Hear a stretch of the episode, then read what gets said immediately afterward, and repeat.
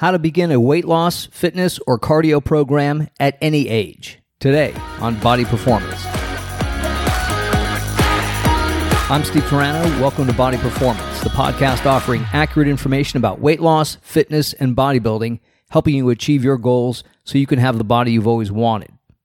Today's episode is dedicated to my friend Luis on Instagram, who just had a hip replacement and who's doing very well. He asked, if you're a little older, how do you start an exercise or weight training program? Regardless of somebody's age, you have to ask them some general questions before you start any type of exercise program. How old are you? What are you trying to achieve? When do you want to achieve these goals? How many days a week, you know, how many times a month are you going to dedicate to exercising? And how really committed are you? And then you want to reassure them that you're going to be able to achieve these goals. It's just going to take either more time than you expected or not as long as you thought. Then you have to essentially evaluate their condition and then start the exercise and training program based on what you see as a professional or an experienced trainer. This is especially true with older individuals, and this is especially true with anybody who has had an injury or surgery in the past. And you have to remind these people or ask them, did you ever break anything when you were younger? What do you do that hurts? When you exercise, what can or can't you do? And with regards to older people, or even people who just have never lifted weights, you have to limit the amount of exercises that they do initially. Because remember, when somebody's beginning to get in shape, it's almost like physical therapy. We are trying to get them into shape so we can start training. And that's the way I explain it. We're not going to start training immediately right out of the box because people will be so sore, they won't be able to move, they'll hate their workout, they'll hate their trainer, they'll hate what they do in the gym, and they won't go back. And this drives me crazy when I see personal trainers blasting people who are not athletes with these stupid-ass dumb exercises, and the next day they're so sore they can't move. Regardless of age, fitness and weight training and getting in shape should be a gradual process. Sure, it's a little hard, you're a little sore, but you don't really notice it. You're not suffering. It's not something you dread. And as the days, weeks, and more accurately, months go by, you are gradually getting stronger. Your cardio's gradually improving. So if you look back on what you did over the last six months and where you started, you don't even realize the transition. You don't even understand how it happened, but it did imperceptibly.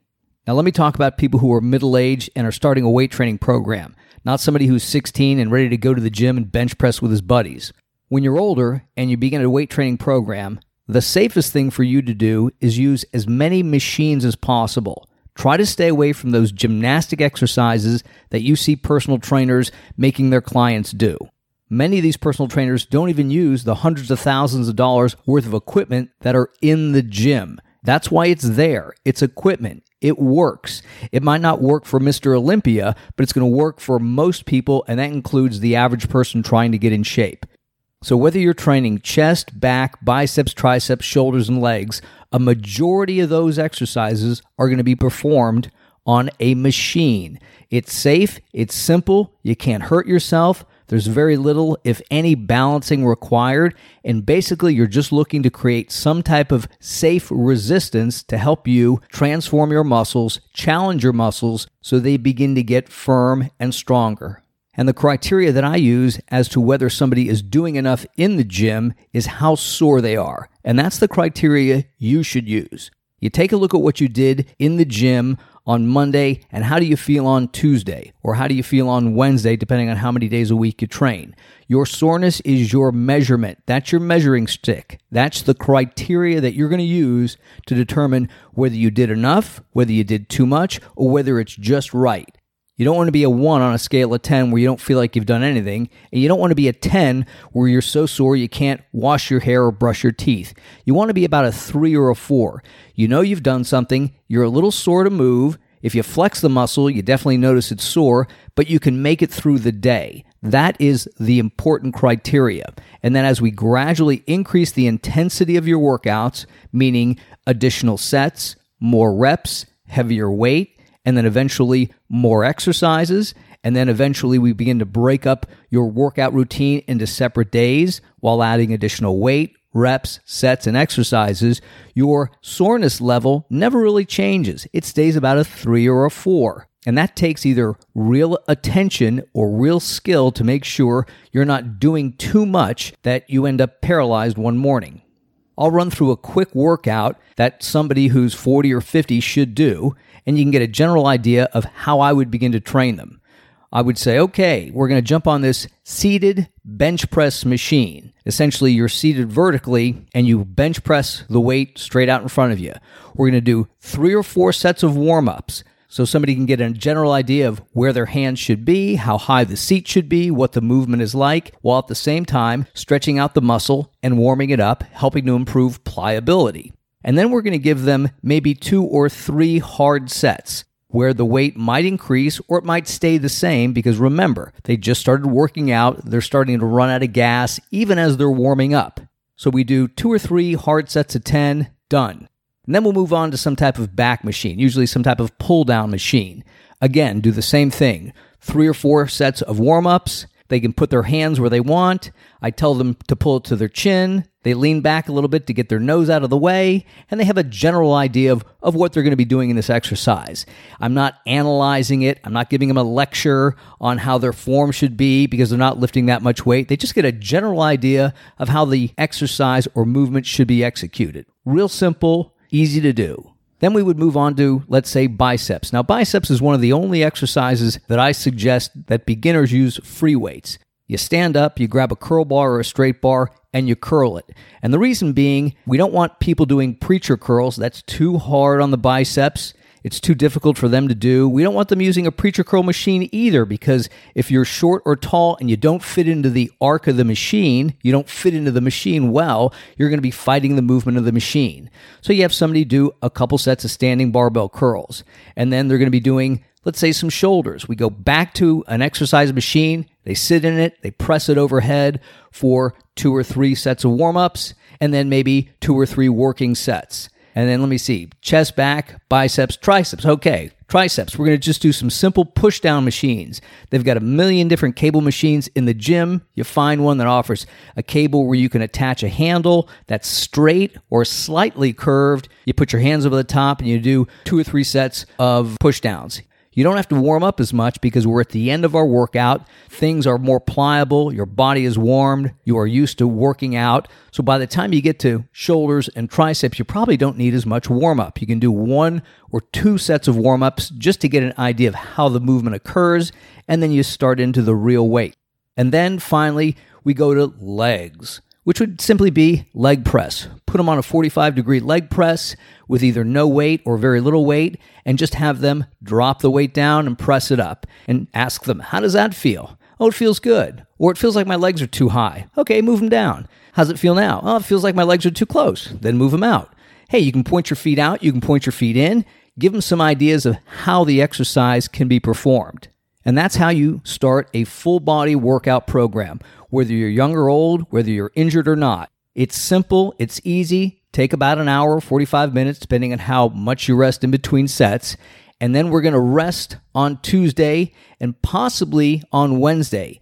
And we're going to evaluate how sore you are on Tuesday and then possibly how sore you are on Wednesday. And based on that soreness, that's our benchmark. And then we can say, okay, you were in better shape than we thought since you're not as sore. Let's do that same routine again on Thursday, but we can ramp it up a little bit. We might do an extra set. We might squeeze out twelve reps instead of ten. Or if somebody's so sore, we go, okay, that was either enough or maybe we should back it down just a little bit. But again, we're going to train the body twice a week. We're going to train each body part twice a week. And then we're going to do the exact same thing the following week.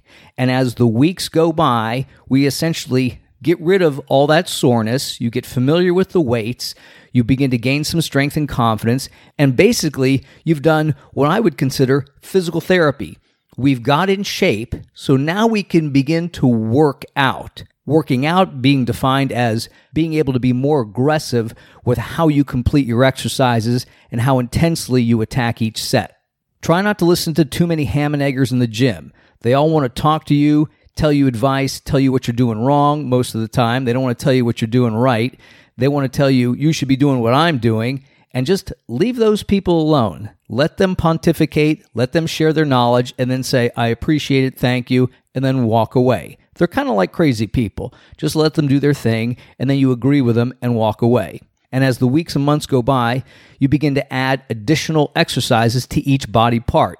So instead of doing just bench press, you might be doing bench press and then some incline bench press for chest. And then for back, you might be doing some pull downs and then some type of a rowing exercise. And then for biceps, you might do standing barbell curls, and then maybe some light alternate dumbbell curls. And you can do this with all the body parts as you gradually begin to incorporate additional exercises as you get more familiar with the equipment in the gym. And if you're never sure, you can always shoot me an email or hit me up on Facebook or Instagram. And that's how you begin to gradually and imperceptibly begin to get in shape, all the while keeping an eye on how sore you are the next day and using that as a measuring stick and a benchmark as to what you did in the gym the prior day. Is it enough? Was it too much? And make adjustments from there. Same thing holds true for cardio. You want to get in cardiovascular shape. You're not really interested in weight training, but you want to start a cardiovascular program. Same thing applies. Start slowly and gradually. You start walking, whether it's on the treadmill or outside. And as you get used to the routine of walking, whether it's morning, afternoon, or evening, you get into the flow. You don't overwhelm yourself with trying to get in shape in two days or two weeks. You get used to it, just like eating. Eating healthier. When everybody wants to eat healthier, they immediately cut out everything that's great in life, and all of a sudden they begin to suffer, and they're like, there's no fucking way I can do this for the rest of my life. Of course not. Everything takes time. It's gradual. Like the Greeks said, everything in moderation, which is written at the top of the Acropolis. Everything in moderation. Do it gradually and slowly so the changes become imperceptible and they become changes that you can incorporate into your daily life, whether it's weight training, cardio, or diet.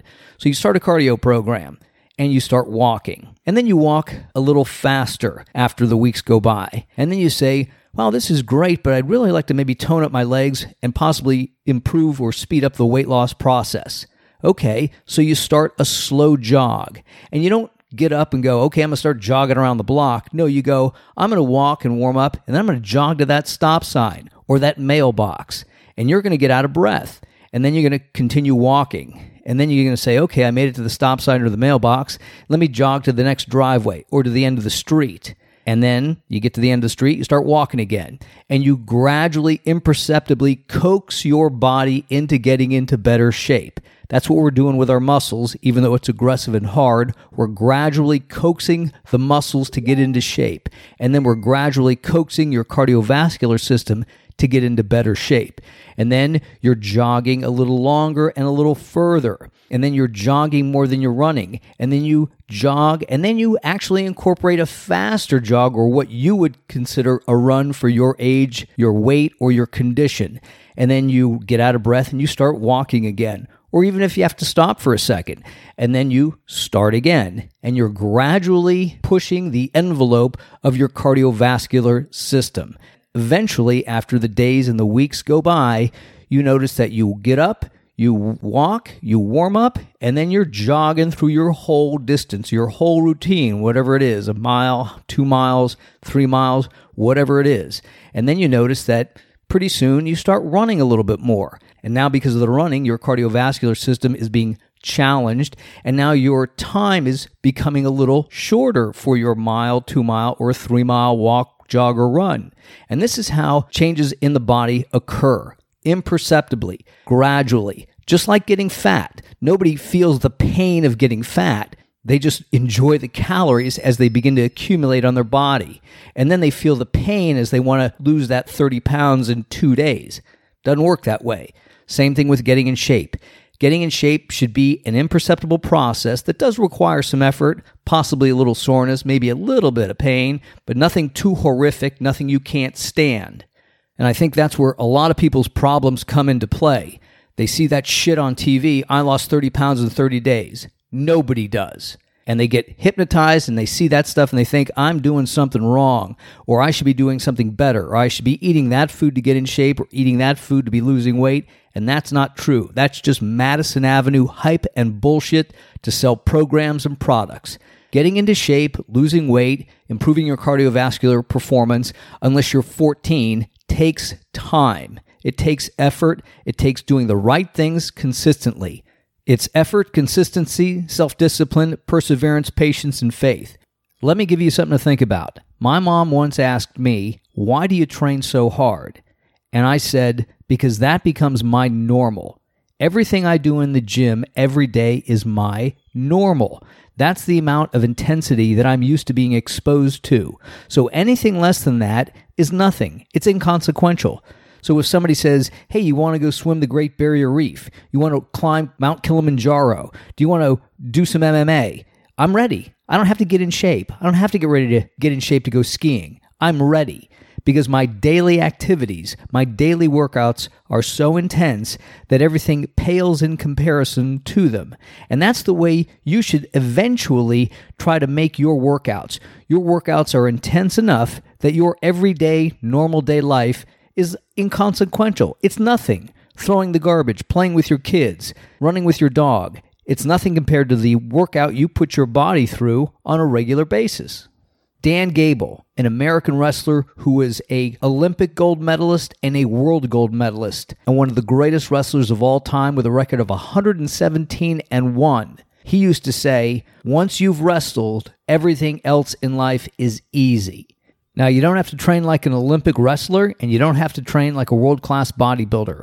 But our game plan is to gradually and imperceptibly get you in good shape so when life activities come up, you don't even think twice about doing them.